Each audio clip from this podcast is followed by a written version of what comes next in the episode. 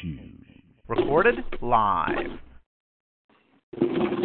Well, I don't know what happened there, but I either got fat fingers or something and either clicked the no on that record button or clicked uh, the yes and it it terminated the call, so I've got to assume it was uh, operator error, and uh, so I dropped everybody out. So sorry about that. It's okay. You forgive me? Yes. Still you try. Uh, well, I didn't claim to be the sharpest tack in the uh, toolbox, but uh, I tell.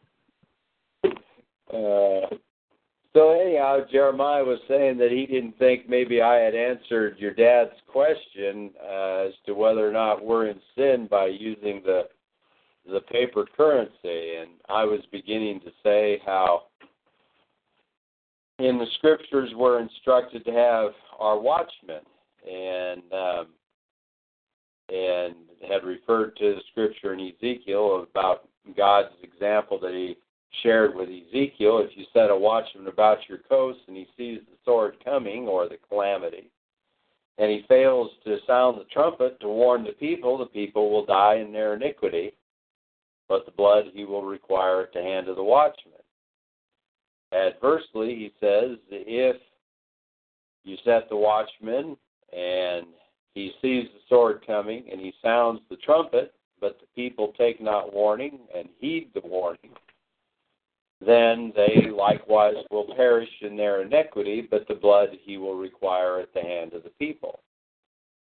And such is the case that I think that we find ourselves in is that we have our administrative watchmen who are supposed to watch over the administration of God's administration, his statutes for the the nation of Israel, Israel being the Israelites, uh, Jacob, Israel, and he has adjudicative watchmen who are supposed to carry out the judgments, and he has the ecclesiastical watchmen, which are the the priesthood or the ecclesiastical leaders who are to see to it that the other two watchmen are adhering to their appropriate duties.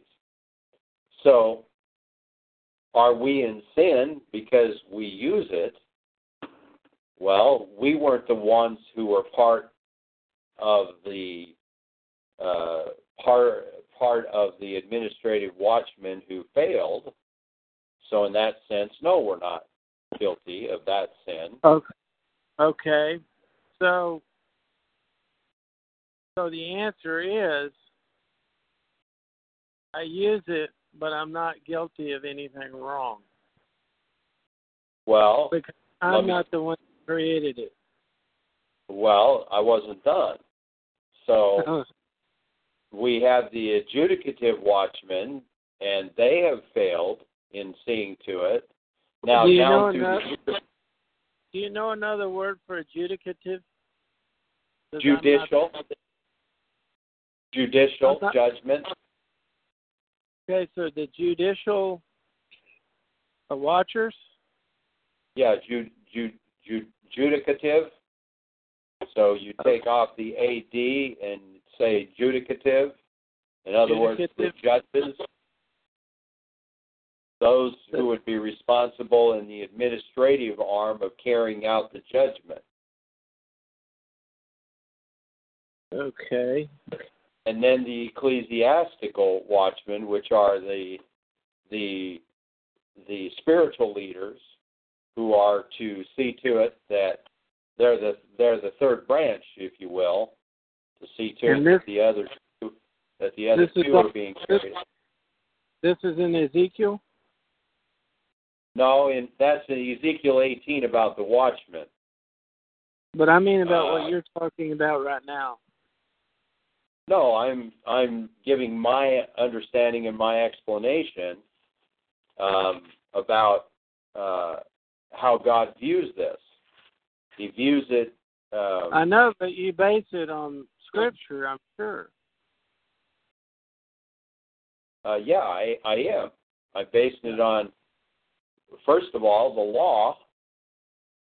So we go back to Deuteronomy, and he says that you're supposed to have just weights and measures. All right. So we had as administrative watchmen who established a currency based upon a foundational basis of sound currency, which was gold and silver.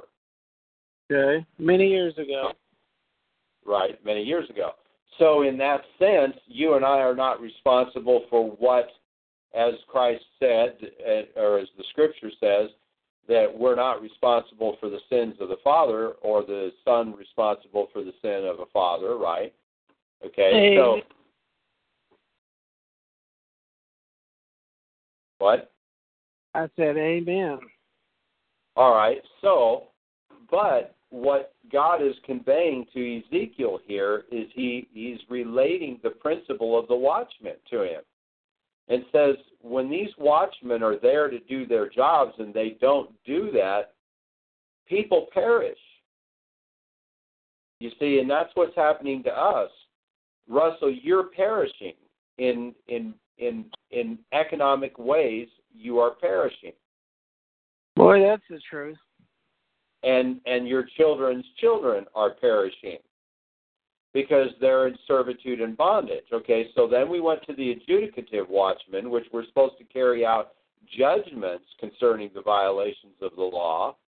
And now we're at the ecclesiastical watchmen. So the ecclesiastical watchmen have also fell short in that they did not raise a peep. As the scripture says, they're all like dumb dogs. They they can't bark, they don't know how to bark. They don't know how to sound a warning. In fact, when they try to sound a warning, they sound a false warning. And so this is where we are at. So in that sense, we have not guilt, but we are also to be the watchmen. So that's what we do is we continue to sound the trumpet so that God sees that we are sounding the trumpet.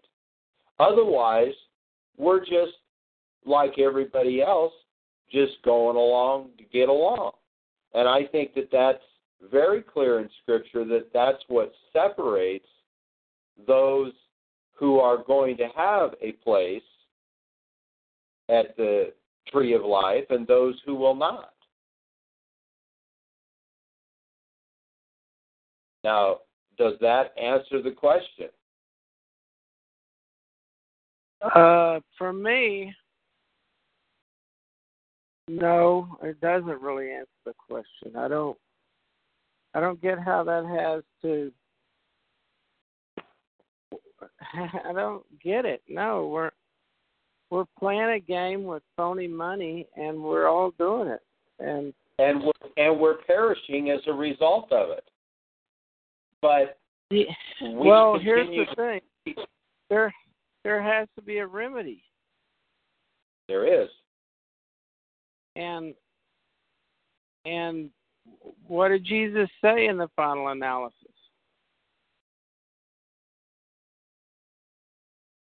Obey him. yes, he did. And he said, Obey my laws. There isn't a thing that passes away. If you want access to the tree of life, and you want life abundantly, and you Uh-huh. want my, and you want my will to be being done on this earth as it is in heaven, then you Uh-huh. abide in I abide in you. So I was saying to my son tonight, I said, Jeremiah, you know that if the ecclesiastical leaders, the administrative watchmen, and the adjudicative watchmen all came forward and said, just as they did in, in some of the stories we read in the Bible, that say a king read the law, rent his clothes, and began to follow the law. So the moment we as a people make that transition to do that, those woes are no longer upon us, are they?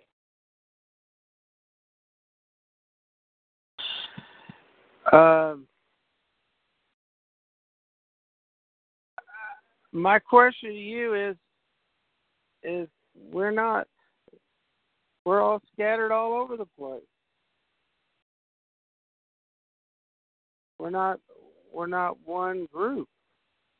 I don't know how you how you get it back to those circumstances.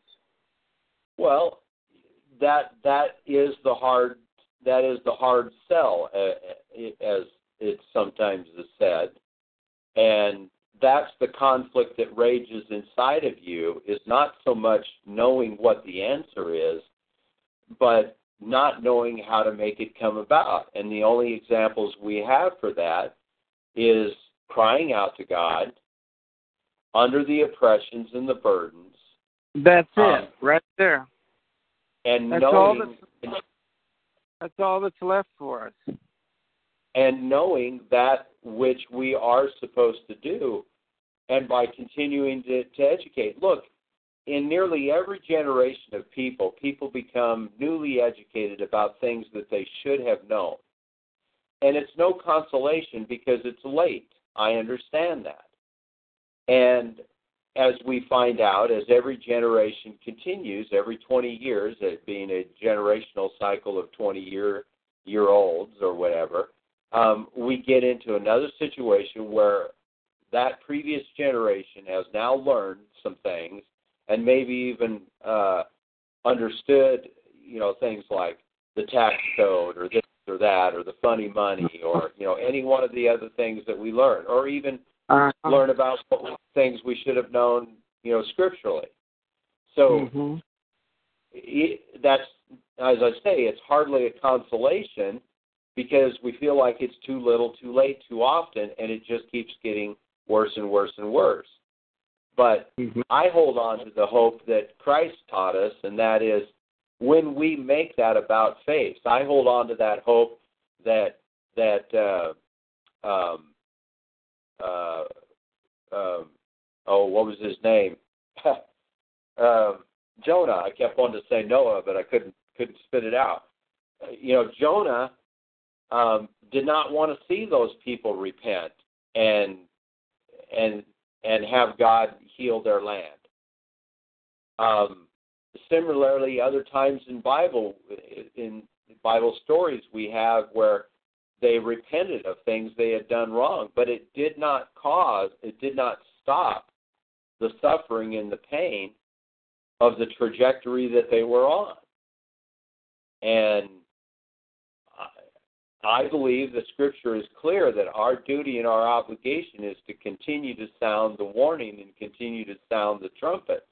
We are caught in it, but we are not partakers of it in the sense that we turn a blind eye. And that's that's the lesson that God teaches us about sin. It's one thing to have sinned, and it's another to deny your sin. The one who acknowledges the sin stands before God more justified than the one who says, No, I haven't sinned. I'm justified because the people before me did it.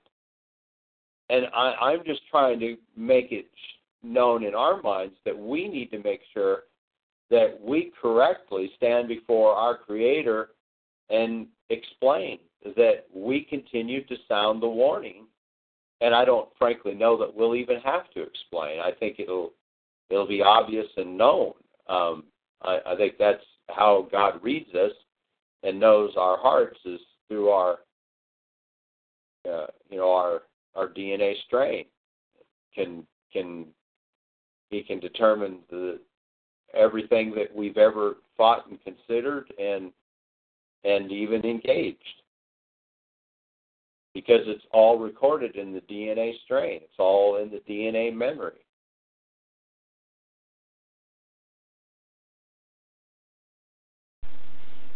May not may not be the answer you're looking for. It may not be I guess as sufficient as one might like, but the way I see the biblical record is we are supposed to continue to tell about it. We are supposed to continue to confess the transgression. we're to continue to bring the people as the watchmen to the understanding. And it'll be up to God to deliver us at the time in which He believes delivery is warranted. Isn't that the what He's shown and taught us? Is that But when, there's still- when the pot, go ahead. So you're not saying that justifies their actions, surely. Uh, what justifies what, what actions? This commission you just talked about. To sound the trumpet. Sounding the trumpet justifies the action. What do you mean? Well, you just said we are to sound the trumpet Yes. and live amongst them, correct? And have a sin consciousness, correct? Or did I miss something? A thin consciousness or an acute consciousness or whatever. A sin consciousness. Oh, awareness. yes. a Yeah, a sin conscious. Absolutely, yes. Now, now does that, you know, Russell, you and I've talked about some of these things before. Um, we try to minimize our footprint in terms of, of how we um, partake of the sin of of an unlawful currency. We we know the user's practice, therefore we try to minimize uh, the use of of a banking institution, although they keep tightening the noose tighter and tighter around us to where it becomes more and more necessary. Uh-huh. Um, and um, you know, we know that if we deposit ten thousand dollars, uh, uh, you know, into a financial institution, that they're going to lend out ten to twenty times that to our fellow brethren.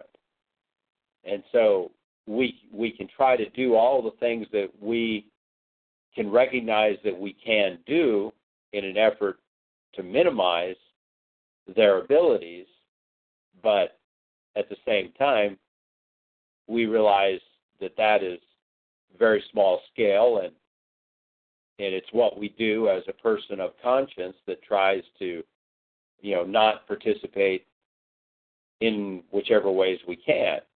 But um so he's he's clearly understands because he showed us in his biblical record constantly that those who love wickedness and desire to practice wickedness they don't have the love of God in them. They don't they don't serve a God of righteousness who wants people to be treated in accordance with his will so knowing that this exists it's our job and our responsibility not to put these people in charge. And he's given us all these blueprints and all these plans how not to do this. But invariably, those who love wickedness and those who thrive off of it and disregard God, His creation, His creative order, they don't care.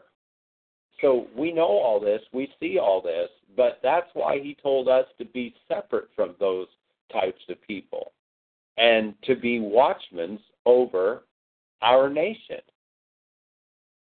So I say that we get a pass in a certain sense because of how God explains the principle to Ezekiel. But as dutiful watchmen, we continue to sound the trumpet. We continue to sound the warning and we abide by and live in accordance with everything that we can abide by and live in accordance with in order to further the kingdom rather than to destroy it and tear it down. So, as I say, it may not be much of a consolation. You may not like the answer, and as uh, you know, as we've talked about before, well, what we hold it, do, hold on. Why wouldn't I like the answer? Well, you should like the answer. Well, Because if it's the answer- logical, but you made that statement twice. It may not be what you want to hear. Why wouldn't I want to hear the logical truth?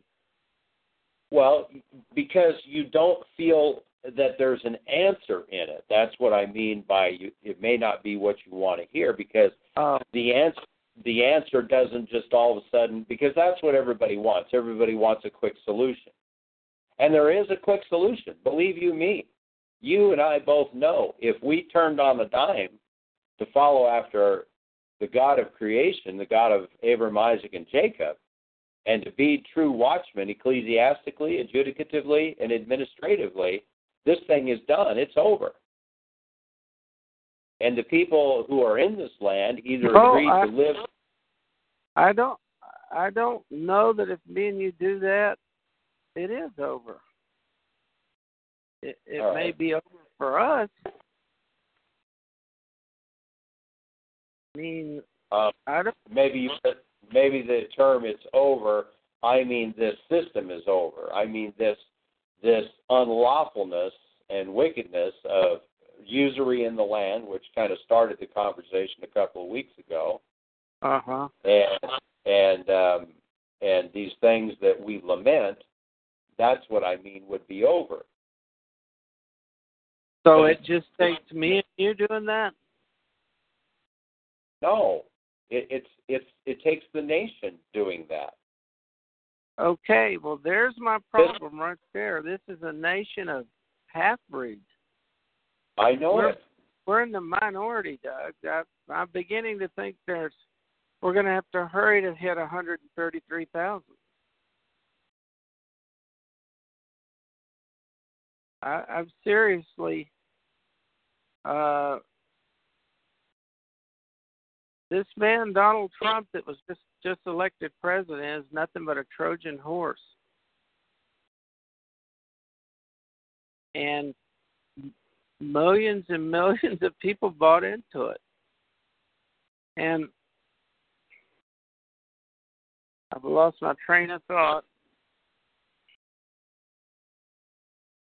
He's supposed to be the leader of the country.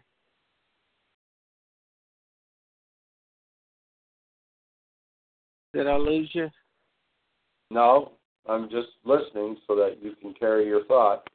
Yeah, I I don't know that I can carry it. I've blanked up. Well, you I'm- started with need to get to 133,000 fast, and I'm assuming you mean in reference to a small enough number that God will will act in our behalf. Yeah, that was that thought, but I'll get it back. I'm sure. Well, where and- we are. uh I mean, it's everywhere I look. I'm. Let me give you an example. Let's just take insurance. Insurance. I believe maybe God wanted us to be personally responsible. So, sort of like, I mean, He's our insurance, but He clearly told Joseph to save some food for a famine, didn't He? yeah, So, so Joseph was self-insured, wasn't he? yeah, He he didn't need farmers. But I have insurance on this house. Now, does that mean I have no faith? Does that mean I'm participating in usury? Uh, I, I'm sure the insurance people are thickened up, thick in the stock market but I'm not doing it. The state of Texas forces me at gunpoint to have car insurance. You don't it's not like you have a choice.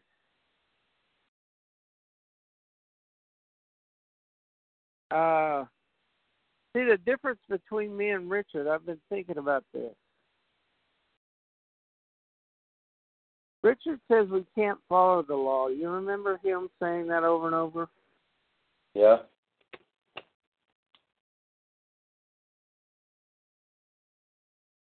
And I don't believe Jesus would give us something we couldn't do. But I do think sometimes maybe we don't know how to follow the law. Number one. And number two, maybe we don't know the law. Because you brought it to my attention about the tithe uh, several years ago. And correct me if I'm wrong, but it, but it was it was illustrated to me through your study of the Word of God that that the situation changed as far as the tithe goes to the priest of that time. Now, you didn't say a person couldn't take a gift or an offering and freely pass it out to those in need, did you? No, I did not. So to me, as a matter of fact, you illustrated to me, and I believe it to be so, that it's eh, you're more accountable if you're the one handing it out. You get to pick the, well, I guess the Holy Spirit puts it on your heart. Some people that need help. Would you Yep. concur? So, so uh, was tithing a law? Tithing, the tithing, the back the in tithe. back in the day? Was it one of God's laws? I don't remember. Did I lose you? No, no, I, Oh. I, I, I waited for you to finish that thought. No, Uh, was no. tithing was tithing a law? I don't recall reading that tithing was a law, and I'm asking you, do you know if it was a law or not? Well, yeah, in Deuteronomy, God has several instances where He He uh, commands that the children of Israel bring forth various offering offerings. So we have that, you know, uh, um, you know, in in Deuteronomy and and Leviticus, uh, Uh-huh. Numbers. Well, I guess. Uh, so so there are examples of where God commands us to to give. Um, now, that giving was some of those givings were different than a tithe. The tithe, as it was, was given to the Levites, and I that was their. Uh, but was that a law no. to give It to was the part of the, was not a law of God, was it? right. It was part of the ordinances that were added 430 years later. Right. Okay, and that particular ordinance does not exist today, does it? No. Okay, so we have an example of something changing and from then to this current time we live in now. Uh, there must have been some change in the way things work from there to here. Well, as I've tried to point out in the past, is that there is a um, in law. It's called the um, oh, now I'm drawing a blank. Um, the uh, Well, in- let me- the in- let, let me change to something else that's come come up on my mind. We were taught at their former ministry that if one had not been baptized, one was outside of the family, right? Of God. I mean, that was the manifestation. That was the litmus test. Do you remember that? Well, the characterization that you're using, I don't know. You know that Well, I, I don't I, know. I skipped subjects What? because I, I changed subjects uh, because I was thinking about this this morning. Yeah. What they, what they were teaching us was not baptized, not a Christian,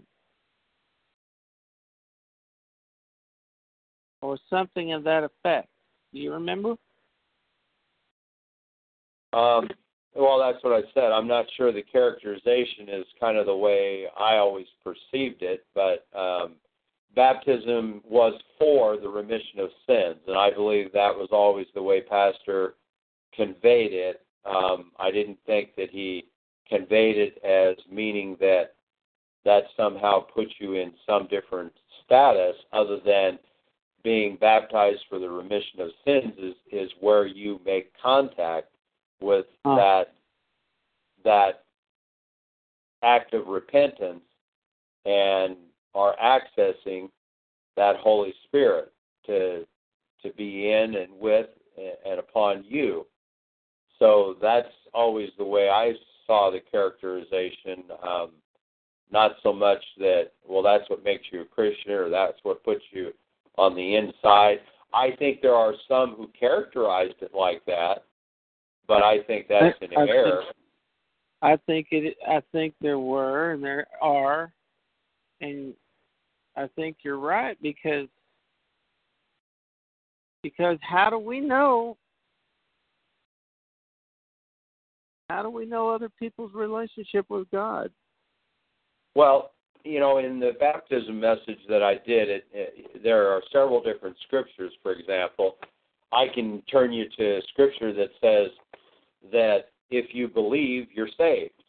Yes. Um, likewise, we can turn to a scripture that says, um, uh, uh, if you are, uh, But but but hold that thought just a minute. If you believe you're saved, then we have to we have to go into the whole thing about what does believe mean. well, and what does saved mean? Right. Yeah. And it might just be I mean you you brought up some points, some very valid valid points. And basically you said preconceived notions and ideas that might be wrong and could be are wrong. Uh, that we just that's it's like that pan that why did mama use that size pan for the roast? Because her mama did. And um, so the question then becomes how do you separate fact from fiction? How do you how do you say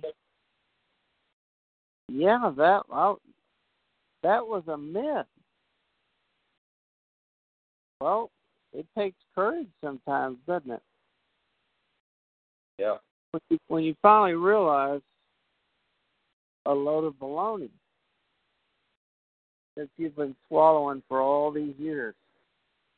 And and I know the pastor used to say I I know because I used to teach it.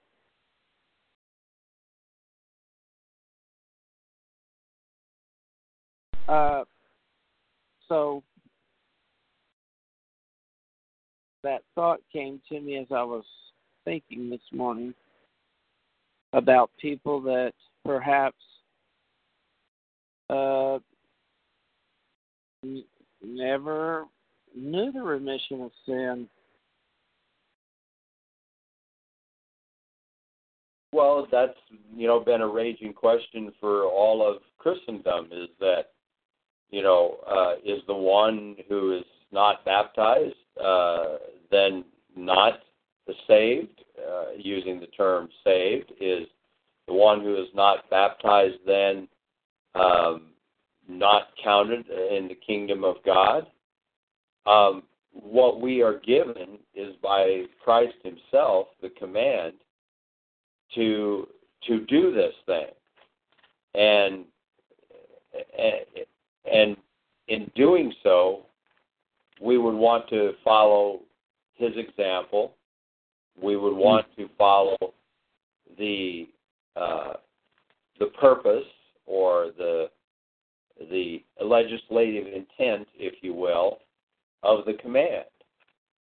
And so, for one to baptize, uh, to be baptized, is making a public confession, a public confession of a desire to serve and follow after. It'd be the same way of us standing at the foot of Mount Sinai saying, all that the Lord has said we will do. This is this is that same confession. So we are commanded to make this confession of our of our faith, similar to what I've tried to do on a T-shirt. You know, to make that confession and make that confession known. So um, that's the legislative intent. Okay, if someone is not baptized, is it in my prerogative to say to that person, well, then you're damned to hell? No, it is not within my prerogative to say so. Although that is what a lot of church, you know, uh, leaders did for Uh-huh. years and, and centuries.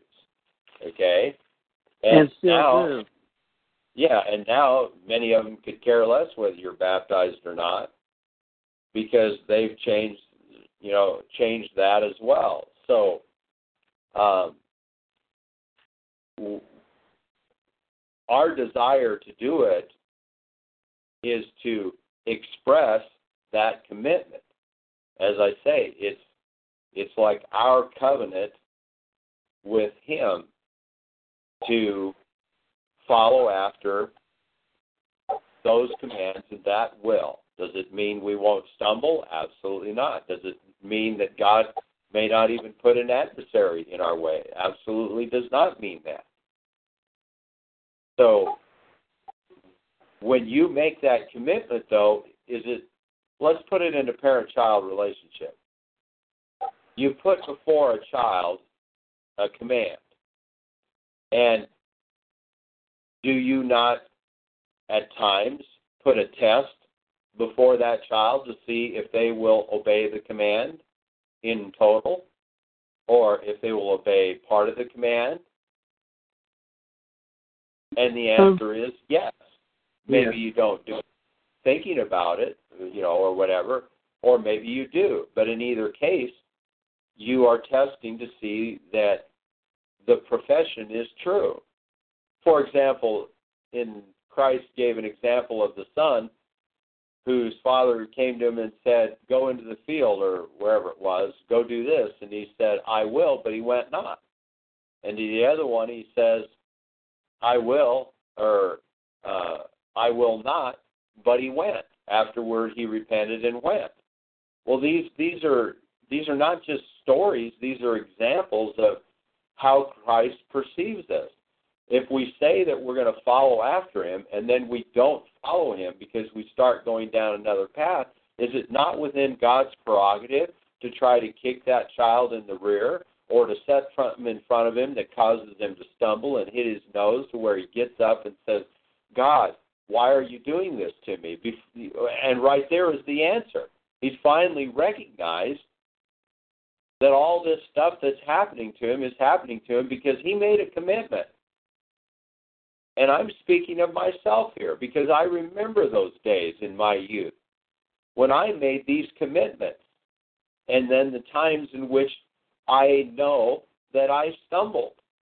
And the times at which I could not understand what was happening to me and even cried out to God and lamented the fact that all these things were happening to me.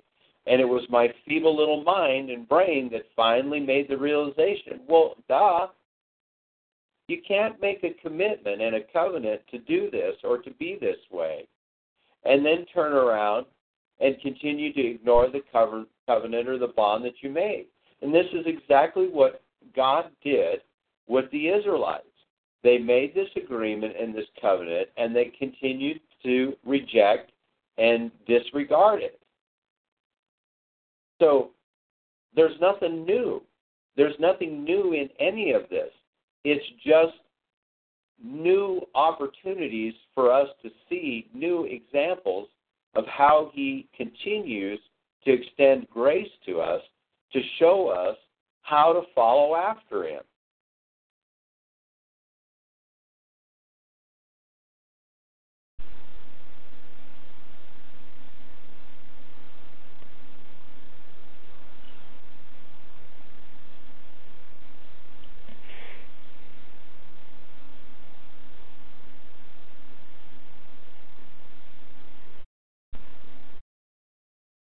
I lose everybody? No, I'm thinking. I'm thinking about this evening. I'm going to go to a scripture in chapter Luke, the seventh chapter of Luke. Um, we read of the centurion faith there, which we've heard uh, of before under our former ministry as well. Um, but I'm talking specifically uh, as we move into the uh, latter part of the chapter. Um, I'm beginning at verse 24 of Luke 7. And when the messengers of John were departed, he began to speak unto the people. Well, maybe I should back up. Um, this is a this yeah. Let me go back up to uh, to 18. This is when John sends his disciples to inquire as to Christ the Redeemer. And the disciples of John, so I'm at verse 18, uh, disciples of John showed him all of these things, and John, calling unto two of his disciples, sent them to Jesus, saying, Art thou thou that should come, or look we for another? And when the men were come unto him, they said, John Baptist, John, John the Baptist has sent unto sent us unto thee, saying, Art thou he that should come, or look we for another? Now I don't believe for a minute that John didn't know this, because John already had met Christ at the river and baptized him, and exclaimed who this individual was that he was unworthy to baptize. So he's doing this for the purpose of whom? He's in bonds. He's in jail. So now his disciples are now also beginning to question. So John does what a good leader does. He sends his disciples out to inquire of this next man who is being the watchman, if you will, who is carrying the the information. And in that same hour, uh, it says, "Art thou he should we come for, or do we look for another?" And in that same hour, he cured many of their infirmities and plagues, and of evil spirits, and unto many that were blind he gave sight. Then Jesus answering said unto them, Go your way, tell John what things you have seen and what you have heard, how that the blind see, the lame walk, the lepers are cleansed, the deaf hear, the dead are raised, to the poor the gospel is preached, and blessed is he whosoever shall not be offended in me. So that was a message from Christ right there to those apostles of John. And again, the word apostle simply means an instructor or teacher, and a disciple simply means a student. So these disciples are, uh, of John, who had gone on, uh, who had gone to ask Jesus, this was being done for the for their benefit, not for John's. And when the messengers of John were departed, he began to speak unto the people concerning John. What went you into the wilderness to see? a reed shaking with the wind? But what went you out to see? A man clothed in soft raiment? Behold, they which are gorgeously apparelled and live delicately are in king's courts. But what went you out to see? A prophet? Yea, I say unto you, and much more than a prophet.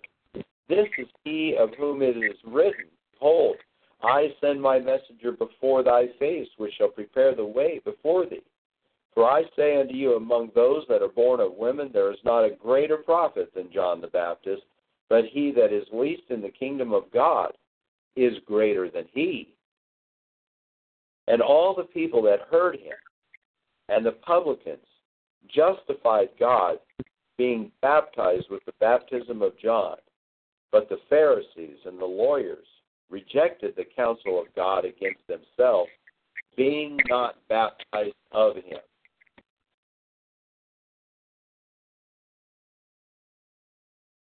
So that there is a pretty um,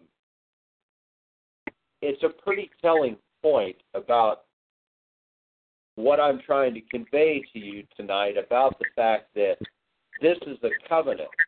This is a covenant that one makes. And I was as I was telling you about your daughter who's about to make this decision, is uh-huh. she needs to understand this. Sevi needs to be able to take the time to understand what this covenant and commitment means because this is where you are handing your life to God and saying, I will follow you. Do not let me down. Do not forsake me. If I stumble, pick me back up, extend me grace, but hold me accountable. And if you don't want that bargain, you best not ask to be baptized. Am I making sense? Uh, to some degree you are. I don't. From what we've taught the children, they're. I don't. I don't know that they'd. Uh, I don't. I don't know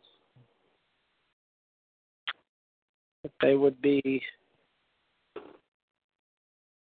that point of understanding to decline. I don't know.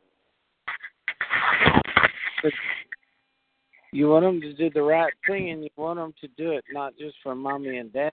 Uh, well, exactly, and and likewise, Russell, what I'm hearing from you also is you don't want them doing it because someone has said that that makes them in the in group, do you? Correct. Because that's a false premise. Absolutely. And so I don't like to frame it like this and say you'd be better off not doing it at all if you didn't know what you were doing, but that's kind of correct. Well, it is correct. Yeah. And they should not be baptized, and and no one should be baptizing anybody who is not able to make that confession and is not mm-hmm. able to confess who Christ is. I agree, and it it really shouldn't matter who's there watching because it's um, uh, it's kind of like between you and God and some witnesses.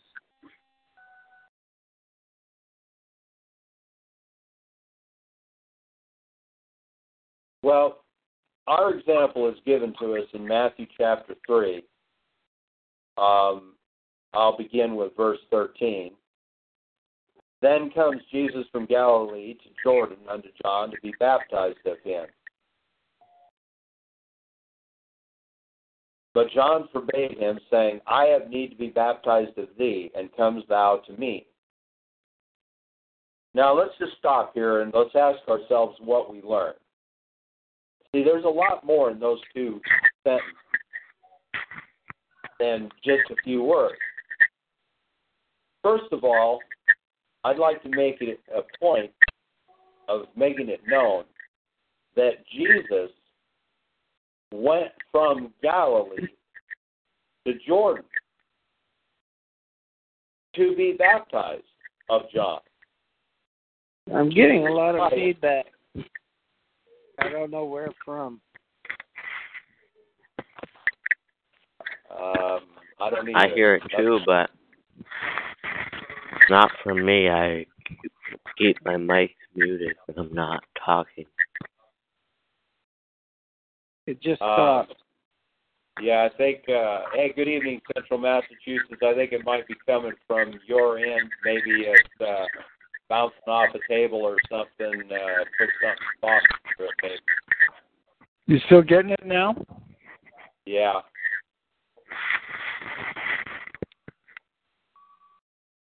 It stopped. Oh, now it's back.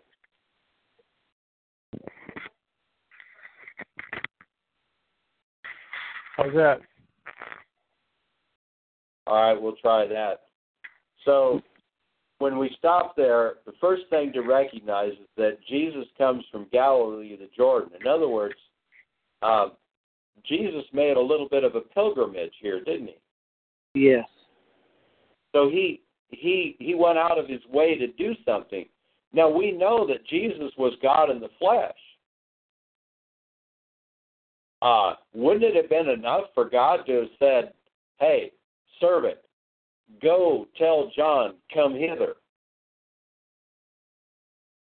See, our Lord did things to show us a, a, a monumental example and that's what he did. He showed us an example of where going out of your way to go do something to be true and to make that commitment. May not be much to people, but I like to look at the finer detail there. But John forbid him, saying, I have need to be baptized of thee, and comes out of me. Now, what can we learn in that? You see, when when we teach our children, we then in the times to come, we decrease. Now, uh, just hear me out. I, maybe it's a bad example. I'm not always the best at the examples, but see, we decrease and somebody else increases.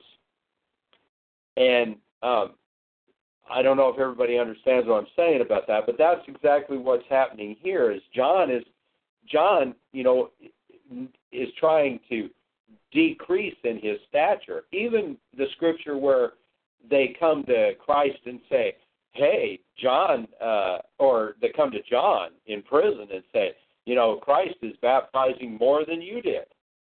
You see, that's supposed to make John feel bad, and it's supposed to make John have, you know, some emotional reaction that, you know, um, here I sit in prison, and and but that's not the reaction he's to have because he realizes that he has to decrease in order for the other one to increase. And maybe somebody doesn't see that in it either, but that's what I see in it.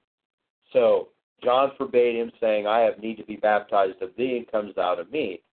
And uh, Jesus answered and said unto him, Suffer it to be so now, for uh, for thus it be cometh us to fulfill all righteousness.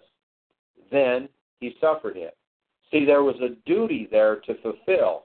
Christ is our example, showing us the duty, therefore, between John and them to fulfill. And that's what we try to do with our family members, is express to them it's our duty to fulfill this. And we do this for the purpose of that you then become the next administrative leaders of the next generation. You are gifted and granted the Holy Spirit if you allow it to you know to to work in you and to teach you and guide you all the rest of your days. And Jesus, when he was baptized, went straightway out of the water and uh, to the heavens. Uh, excuse me, went up straightway out of the water, and lo, the heavens were opened unto him, and he saw the Spirit of God descending like a dove and lighting upon him. And a voice said from heaven, This is my beloved Son, in whom I am well pleased. So here we have acceptance, we have obedience. Um, oh, I should probably put it the other way first. We have an example, we have a a migration uh, or uh, I don't know if that was the word I should have used, but uh, we have him traveling to make this commitment to do this uh, duty to fulfill all righteousness. Uh, John also fulfills it in doing so. We have the obedience of our example there, and then we have the acceptance of our heavenly Father. Uh, we could go to Acts 2:38 for a, a little more elaboration on the baptism. Go to John chapter 12 verses 26 as well. So um, I, I don't know exactly as we started to veer off in this, Russell. I think you're you're again struggling with things that you try to teach family and so forth about what our commands are. And you started out by saying maybe we don't understand the law and maybe we don't understand uh, what those laws are and and what we're supposed to be abiding in. And then you asked about our former ministry, um, you know, conveying that you know, essentially you're nothing if you're not baptized. And and I responded by saying I don't think that is an accurate conveyance. I think that Pastor Peters always wanted to convey that baptism was for the remission of sins. If there were some people within the ministry or others in our walk that that conveyed it as you know, well, basically, if you're not baptized, you're nothing. If you're not baptized, you're not in the in group. If you're not baptized, you ain't going nowhere. You're not going to heaven. You ain't saved. You ain't nothing. That's well, a terrible, terrible characterization, and it's wholly inaccurate scripturally. Yeah, and let's just take it a little further. If you haven't had your sins remitted, then you're still carrying them with you.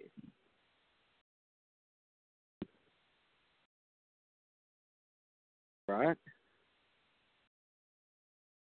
When one's sins are remitted through the act of baptism for the remission of sins, Uh-huh. those sins are remitted. You are supposed to walk and sin no more. As the scripture says, when you go and sin again, you are asking Christ to be crucified for you again. And that's how serious this is and how much it ought to make us all reflect because we all know how easy it is for us to sin and to come against the will of God, even being baptized. But that's that covenant and that commitment that you make. And that's where you want those sins to be is consistently remitted. So that the day you stand before him, he says to the Father, I've got this one covered. And if you think that it's going to be a drunkard, a sluggard, and uh, a whoremonger, a sodomite, a thief, or you know, a covetous, uh, adulterer, uh, any of those things, I say go to Revelation 22, go to the back of the book, just like I told your brother when I was down there. And if you Oh. can justify yourself in that, then you're going in. But if you can't justify yourself in that, then you got nothing coming. And the only way we can get that is by the the freely given blood of Christ. And acknowledging acknowledging it, accepting it, understanding it, and consistently maintaining truth to it and seeking forgiveness whenever we fall from it. Where am I going wrong, Rich?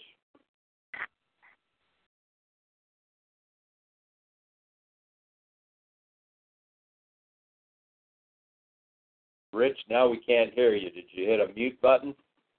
Oh, go ahead. What was your question again? Oh, I said, where am I going wrong? Not too far wrong. Not, You're on- not you're he's he's leaving a little bit of wiggle room there, Russell. I noticed. Yeah, well, you're talking about baptism, and that's why we don't baptize babies. Yes. They can't make a legal commitment.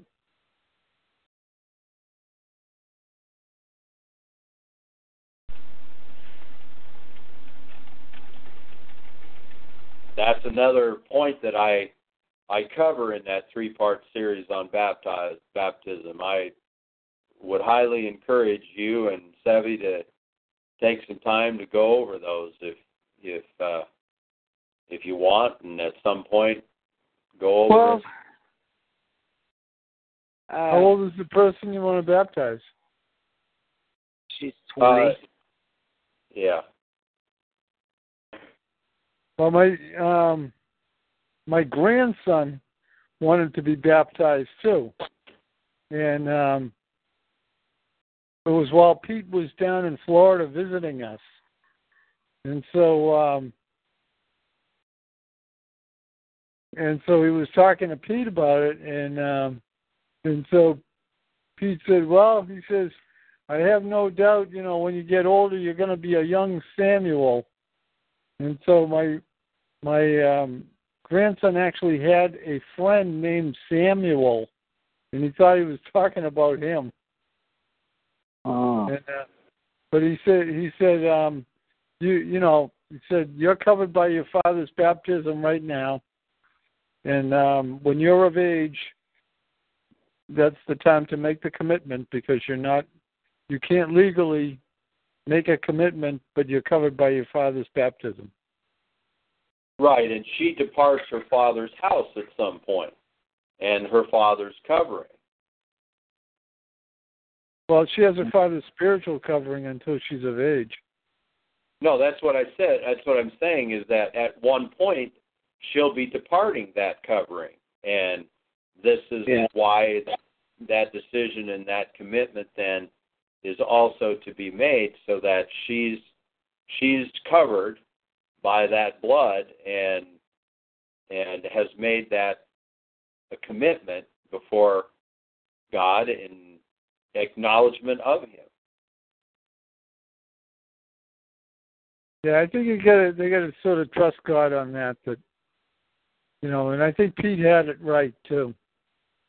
You know, as far as the age of consent, and you know, could probably go with age twenty because I think the the Hebrews counted the nine months in the womb as part of the the legal age.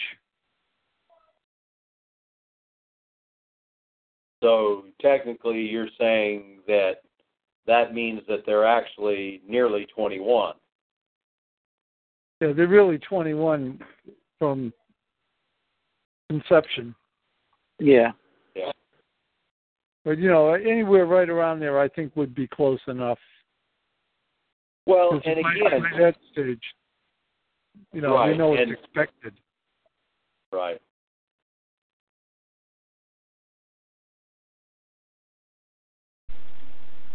But by no means, by no means would I say that anyone should ever do it just because people are saying that they should.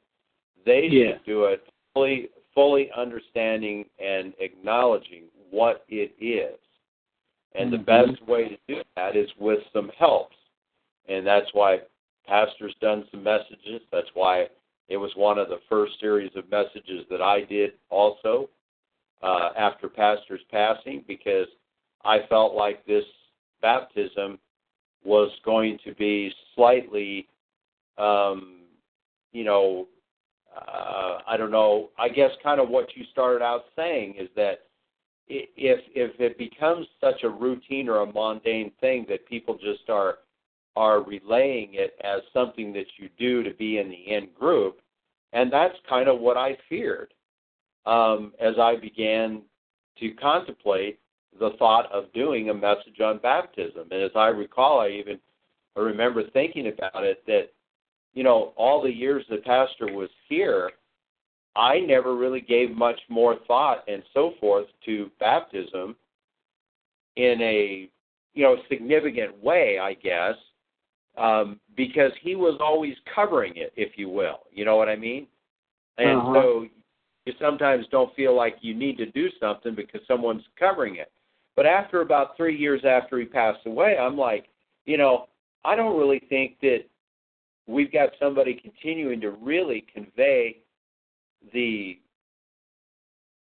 you know the process of thought that needs to go into something like this commitment to be baptized and this covenant that one makes before God. And so it just hit me one day and I began to go through the Bible and and write down the notes and stuff from the Bible about baptism and formulated it into a message to try to cover some of the things that I know people objected to, some of the you know thoughts people have about infant baptism being their baptism and and tried to cover some of those things so that someone might have some help. Now maybe it's not exhaustive in nature, but I believe it would be helpful.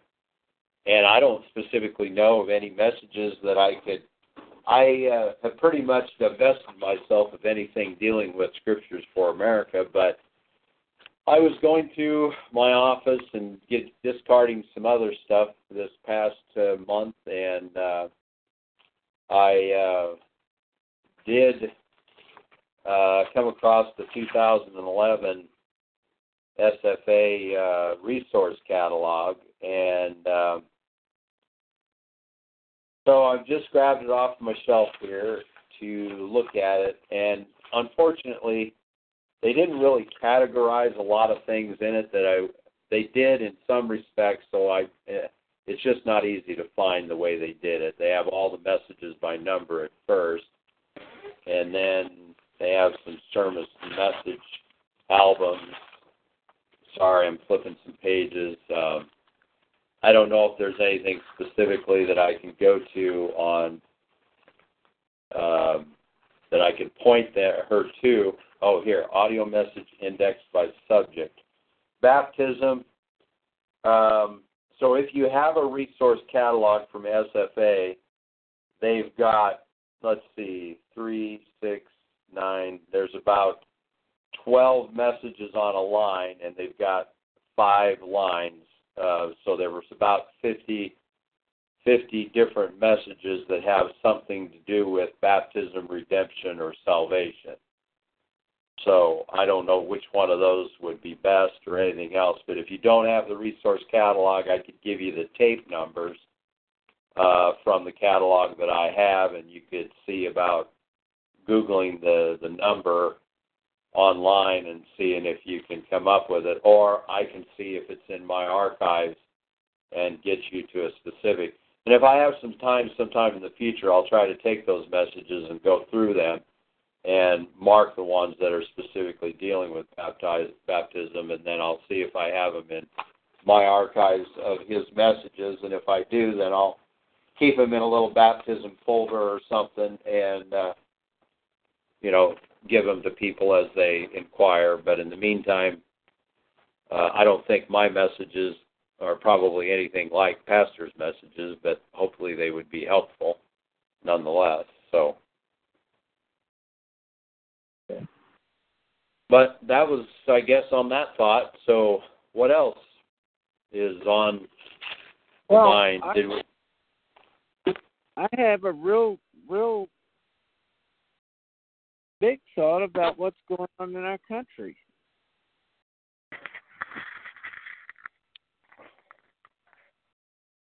Uh, these people that are going fanatic right now, it would seem like to me they don't. Their problem's not with the Confederacy or statues. I don't think they like Christians. I well, that's, that's what it's all about is tearing down the white Christian. Well, I mean, I think that's a that's a that's their real problem. It's not with the South. They don't like the Christian ways, and they want to change it. And they well, we got to do that to conquer the country. Yeah, we got to yeah. tear down the ancient foundations. Uh huh. And And it looks like to me that somebody's captured this new president. I don't know any other way to put it. Uh, he Well, he made Go ahead. he made remark after remark after remark when he was running for office about all these things such as war, no win wars. And somebody's got to him. That's possible. Well, I think I know exactly who's got to him. The money changers. Exactly. I mean, it's the Judaizers, it's the lawless ones, it's those who continue to position themselves around the administrative body of our people. Bannon And said think it was the son-in-law just- and the Hold daughter. on. Yeah. Right. Hold on now. Just think about it. Look at all the people that are no longer in the administration that could have had the possibility of keeping him attuned to the Christian way as opposed to the Judaized way. Uh huh. And suddenly everybody around him are the Judaized way. Yep. this this Secretary of State, uh, Tilson or Tier, whatever his name is. Yeah. Tillerson. Um, Tillerson. He comes out and says the thing, the things that he says, as if the things that Donald Trump said weren't sufficient about Uh-huh. the activities that went on in Virginia. Um, so the people that have bowed out or have been relieved of duty um, are are being relieved of duty, I would say, because the wicked ones, those who love lawlessness, and those who are, in fact, bent on our destruction. Remember, in Zechariah, God said that He would take the candlestick from them. Well, these Judaizers who believe that they are of Judah, which predominantly they are not at all and don't even claim to today to be a remnant of Judah, these Uh-huh. guys want to take the candlestick from God's people. And what it just boggles the mind is how, in spite of God's word toward his people, Israel, and his his willingness to forgive them and his willingness to bring them back into the covenant with them, into covenant with them, um, these people still believe that God will cast them off completely, cast them away. And this is why they continue to push for a socialized way of life that that they have taught throughout the ages in their traditions of the elders. They are the ones who Christ said, you know, you guys disobey the law because of the traditions. So here we are faced with another president who's got all the Judaizers surrounding him, including in his own house. And that was my first dislike about the man is that he did not understand, you know, what his wife or his daughter was doing and all his comment was as well I, I didn't expect that but you know okay i guess it's okay. Well that tells you he's not grounded in his own self to understand you know that there is a people destined by god to be and are commissioned to be the blessing to the world. And it certainly is not those that she's thrown her hand in with and so they're all around him Yeah, his logic about wanting to return Afghanistan to girls in miniskirts is baffling to me. Yeah, I didn't hear that one. Yeah, well he, it uh, back back in uh what was it, the fifties? Uh when they had a king in Afghanistan and some somewhat uh normal, whatever you want to call normal but they had teenagers that dressed worldly and listened to worldly music. Those were the good old days. And uh, he just wants to liberate them. Uh, No more burkas for you, huh? yeah, it's a no-win war. It doesn't even make sense. It does Oh, not. does it. Yeah, it makes a lot of sense if you're selling the army weapons. Yeah, Well, but I mean, and it, compare it with well- North Korea. We well, again, over. Yeah. again, why does it make sense to have war with Afghanistan? It's because of Israel. Israel wants war with Afghanistan. and they want that because they profit. They it serves their purpose geographically, and war always profit. They always profit from war. Okay, that makes sense. That makes sense, doesn't it? Uh huh. And that would explain why we are in Iraq, and that would explain why we're we're in Syria as well. Uh, somebody needs some hard guns, don't they, Doug? Yeah. Um, see, is see, the Judaizers know how to use the Israelites to bring about their purposes, and all the while try to make the Israelites believe they're doing the work of God. yeah, they're real good at that, aren't they? And when you when you understand that and understand that is their reasoning behind the things that they do, then all of these things make perfect sense. It all falls right in line because Israel is trying to solidify the region under its control. If not under its control outwardly, certainly under its control through its controlling agents. And who are the controlling agents? Well, Israelites. You know, we are used to do the purposes of the Judaizers. Yeah, and Each- you really, they really, really stand up and show their hand, don't they? Can you they imagine? actually, yeah, Can you imagine that nut from South Carolina, Lindsey? Was it Lindsey Graham? yeah, Can you imagine somebody telling him, "Put on your backpack and go over there and wander around in the hills, Lindsey"? Did you see his pathetic speech about how much he loves Mr. President Trump now? Because his president's eyes have been opened. yeah, You remember yeah. how well, vile and ha- the hatred he had for Trump, yeah, and now all of a sudden he's fallen in love with him overnight over one speech. Yeah. yeah, And, and, McCain comes right in, yeah. and Mitch, Mitch Yeah. McDonald. It's all the usual suspects, isn't it? Yeah, it is.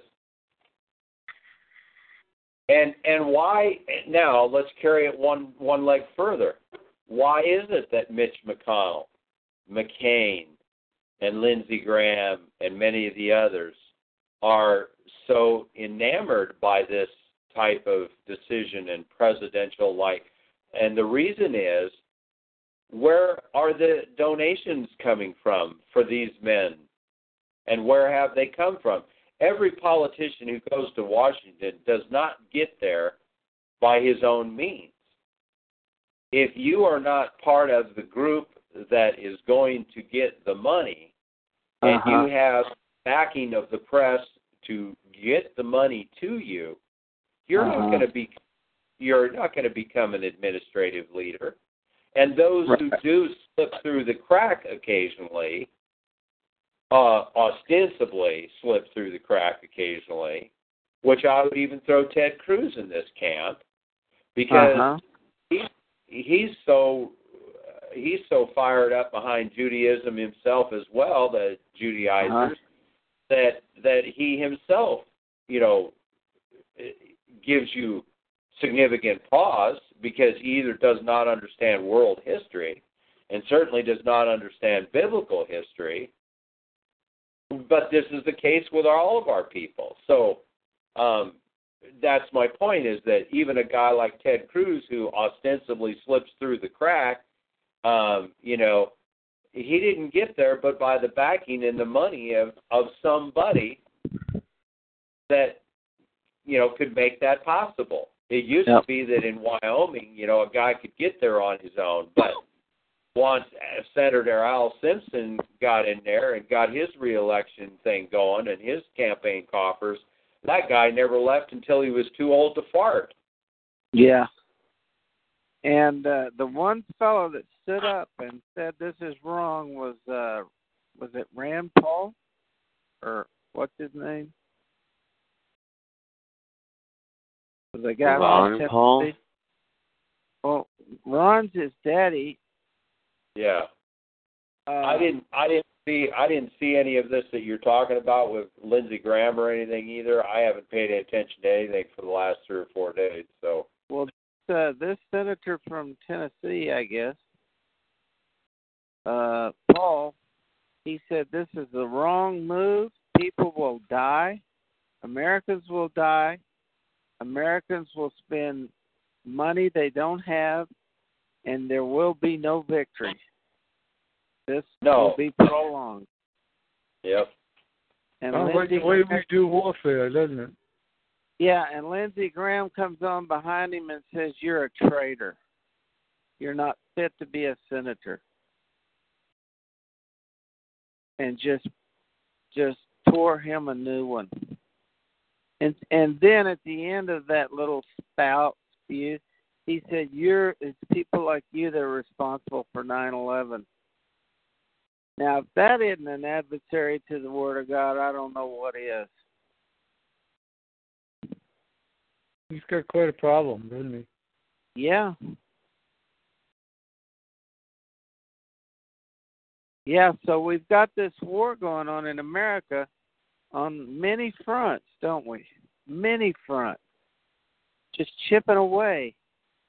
Chipping away now with the football teams, the basketball teams. Why doesn't somebody tell the NFL to stick it up their anal orifice? Well, they might be voting with the with the the uh, tickets this year. I heard that the univers the University of Missouri through Freedom of Information Act was down thirty percent in football attendance, basketball attendance, student attendance, grades across the board. Ever since they made their little demands a couple of years ago, uh, where the the football team went on strike and they fired the president and tore down all the monuments. So uh, well, you, you see, gentlemen, when there's civil unrest in a country, there's nothing Uh-huh. better than than to get morale up is to have a good war that they can sink their cause into. So, makes sense again, doesn't it? yeah, yeah, everybody chimes right in. Well, it's got to be done. We got to Yep. fight ISIS. Yep. We're gonna make the You know, world. another ten trillion in the hole. We're gonna make the world. We're gonna make the world safe for democracy. Lindsey said that same old tired lie. He said, if we don't go over there now and fight them, we'll be fighting them over here. Then I say let's just fight them over here before they ever make the shore. Well, but isn't he saying we're going to have to fight them no matter what? So why don't we just save the money? Yeah, and make them come over here. Transportation cost alone would save billions. I think they're already here. I think they are too. I think they're running our government. This guy named Bezos and all these weird named billionaires. Who is this Martian?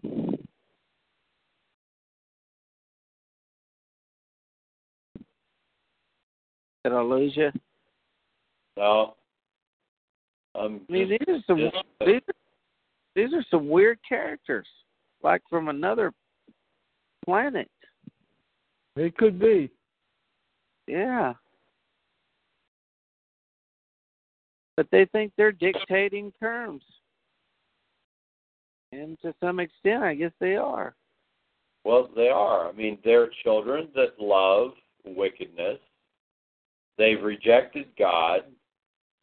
They've rejected His authority because they have got these riches by their own authority. See? And therefore, there's no place for God. There's no place for the Creator. There's no place for the divine um, immutable laws. Um, these people are the laws unto themselves, and the only thing that takes them down is the righteousness of Christ. It's the same thing we're dealing with in our own country as we started out this conversation tonight.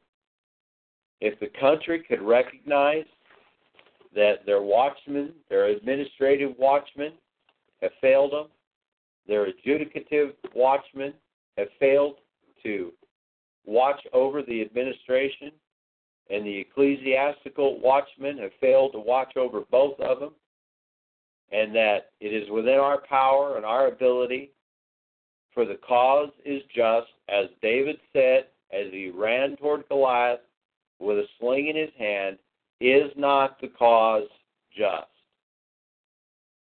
And the cause is they curse our God, they destroy our nation, they infiltrate, and they tear down. And I think our people are seeing it. I think our people are recognizing it.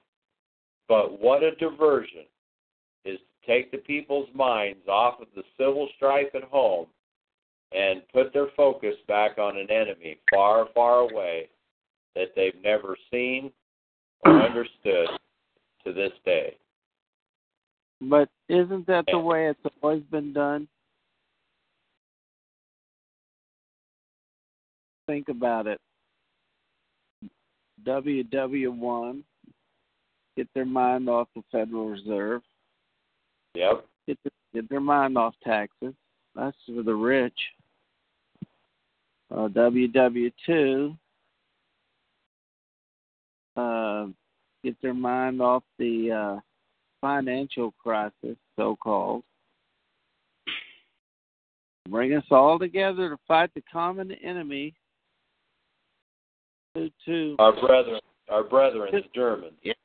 to my to my uh, to my knowledge, what I still don't know what Germany did to us to cause us to go to war. Uh, they say that uh, I guess was it World War One that that they sank the Lusitania, and that's why we had to get involved. But there was no Yeah. single there was no event for World War Two except for a agreement with Japan. Uh, maybe Lusitania was World War Two. I think World War One the uh, they killed the Archduke Ferdinand or something. Yeah, It wasn't, Austria. it wasn't worth going to war for. But I mean, that's a pretty pretty weak reason to go to war. We got a guy shooting missiles at us now, and we tolerate him shooting missiles out in the bay or out in the ocean. We don't seem to have a real problem with him because he's China's friend, and China fights for real, don't they? Yep. So I mean, Well, he doesn't really, seem to be a very good shot. He hasn't hit anything yet, has he? no. But he sure knows how to rattle a sword. Well, there's always got to be a boogeyman to substantiate your government. Yeah. And and he's just shooting them out into the ocean, isn't he? He hasn't hit anybody. Yeah. He's either a real lousy shot or something. Were you guys surprised at all the coverage that they gave the eclipse?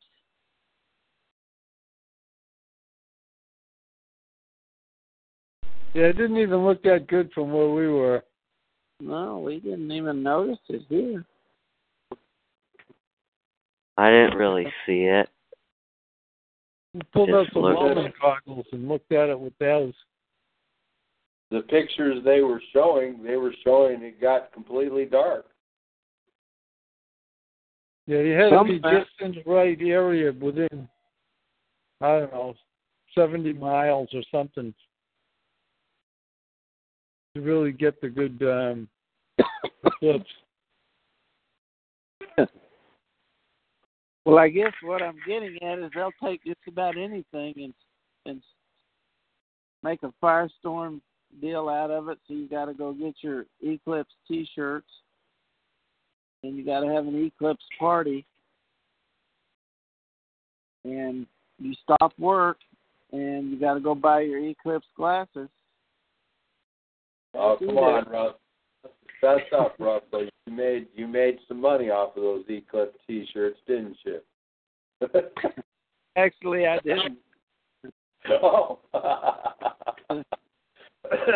you didn't have to make any Eclipse T-shirts, huh?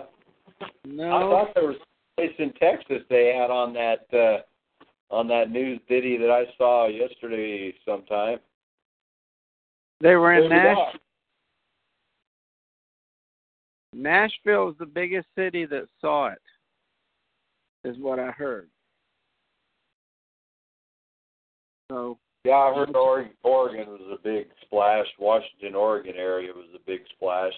I guess Wyoming. Um, I have a sister in Casper, and I guess right near that is where a couple of these towns were that they had on Nightline, uh, and uh, I caught a few minutes of their little thing on Nightline last night. And uh, yeah, yeah, it's uh, it made a big story, and and they got to got to run around and look at the common folk and how they were so intrigued by God's creation. They took a few minutes out to to to look at the creation. So had to make a story about it, I guess. yeah. Well, I guess I'm to have to call it a night yet. Yeah, I'm running out of telephone power here too. Well, all right, gentlemen. I guess we should uh, find a way to close in prayer. Rus- uh, Rich, uh, Russell, any one of you guys want to close us out in prayer? Yeah, sure. Heavenly Father, we thank you for this beautiful country you've given us. Help us not to blow it. Lord God, give wisdom to our leaders and death to our enemies. We glorify and praise you, Father, and those that hate you and hate us, let your wrath fall down upon them. In the name of Jesus. Amen. Amen. Amen. Hallelujah. Good night, guys. Good night. All right. Good night, Good night, everyone.